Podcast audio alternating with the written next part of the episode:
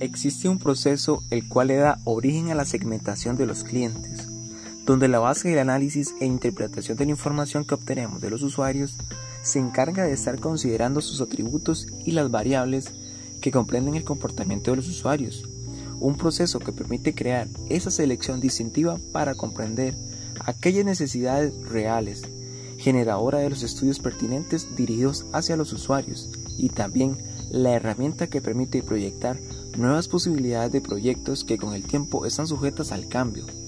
A todo lo anterior le denominamos estudio de usuarios. Conforme las décadas se proyectaron los servicios dirigidos a los usuarios, el cual es, en términos sencillos, una muestra del panorama que se vive en la biblioteca, después de hacer una recopilación de información brindada por el usuario y empezar a procesarla para analizar los resultados, hemos determinado que hay tres aspectos importantes que se destacan en los estudios de usuarios. Necesidades y hábitos son las cosas que hace y lo que necesita el usuario. Satisfacción relacionada al cómo se siente el usuario. Impacto la influencia sobre el usuario. Asimismo, el estudio de usuarios está seccionado en dos partes. La conducta que genera un usuario con la información. Se estudia el comportamiento y la intención de satisfacer aquella necesidad propia de cada individuo para poder concretar un objetivo. La búsqueda de información reúne al conjunto de aspectos expresados por el usuario, desde el origen de su necesidad y el cómo la satisface, valiéndose de cualquier recurso y distintos tópicos donde se formula el alcance contextual del individuo. Hablemos de aspectos económicos y sociales. Y ahora que hablamos de información, existen dos formas en las que se interpreta la información o aquellos principios metodológicos de información que se emplean mediante técnicas, la cual está seccionada en dos métodos. Método cualitativa, donde la realidad se interpreta de manera objetiva y se deduce en base a la investigación de los datos, por ejemplo, usando cuestionarios. Método cuantitativo, interpreta a la realidad de manera subjetiva, la cual busca una descripción detallada del contexto del individuo. Un ejemplo puede ser mediante una entrevista. Pero, ¿cómo es el proceso de recolección de información? Primero, debemos de entender que hay varias técnicas en las que se recolecta la información, pero estas técnicas están seccionadas en dos enfoques distintos, como lo son el enfoque directo, el cual busca obtener de primera mano la información, es decir, desde el usuario. Con este enfoque se analizan las características del objeto de estudio para obtener información profunda. Ahora, el enfoque indirecto se encarga de analizar todo aquel documento bibliográfico y respuesta de interacción con la biblioteca, como lo son las solicitudes dentro del sistema de información. En este caso no se le consulta al usuario, pero aún así se intenta reconocer aquellos patrones de necesidad, uso y demanda de la información. Esos hábitos son las características que se logran extraer de los documentos. Las técnicas disponibles para la recolección de información adoptan una postura según las características que se desean buscar, con la intención de abordar ampliamente a las fuentes de información y generar respuestas.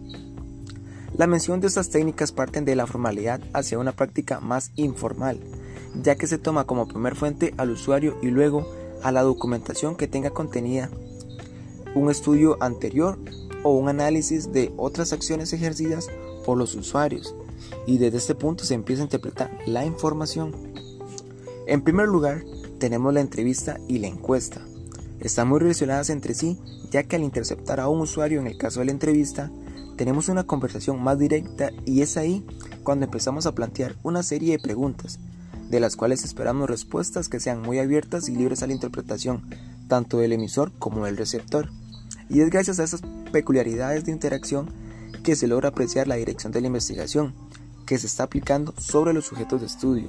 Esta técnica puede llevarse a cabo de manera personal o por un medio no tan directo, como lo pueden ser llamadas telefónicas y correos electrónicos.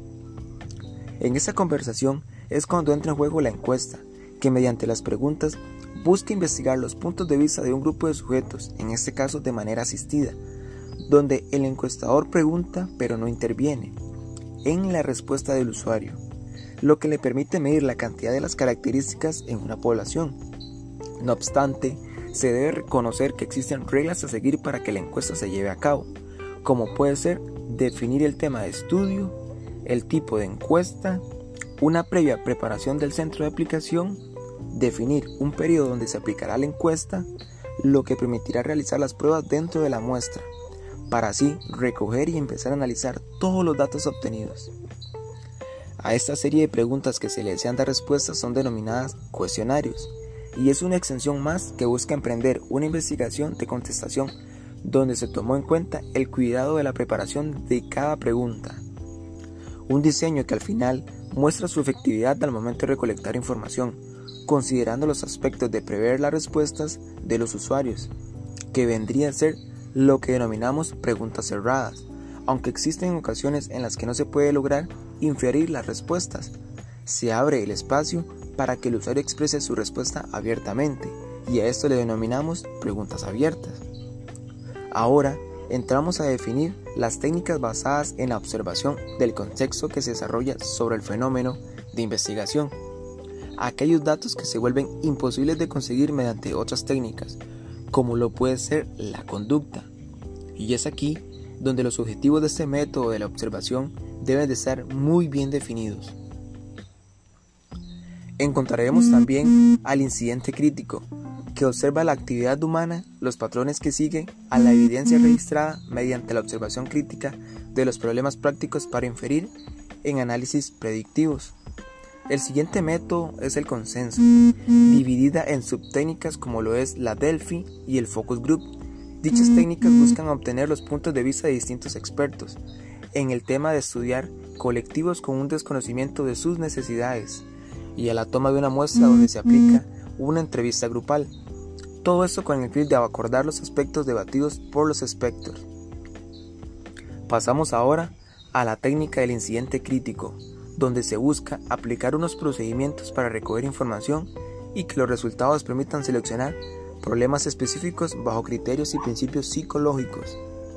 Para finalizar, tenemos el análisis de documentos, donde no se le consulta a los usuarios ya que se toman los documentos procurando un análisis en profundidad de las peticiones, publicaciones de los usuarios y referencias citadas, lo que permite conocer esos hábitos usuales en los usuarios.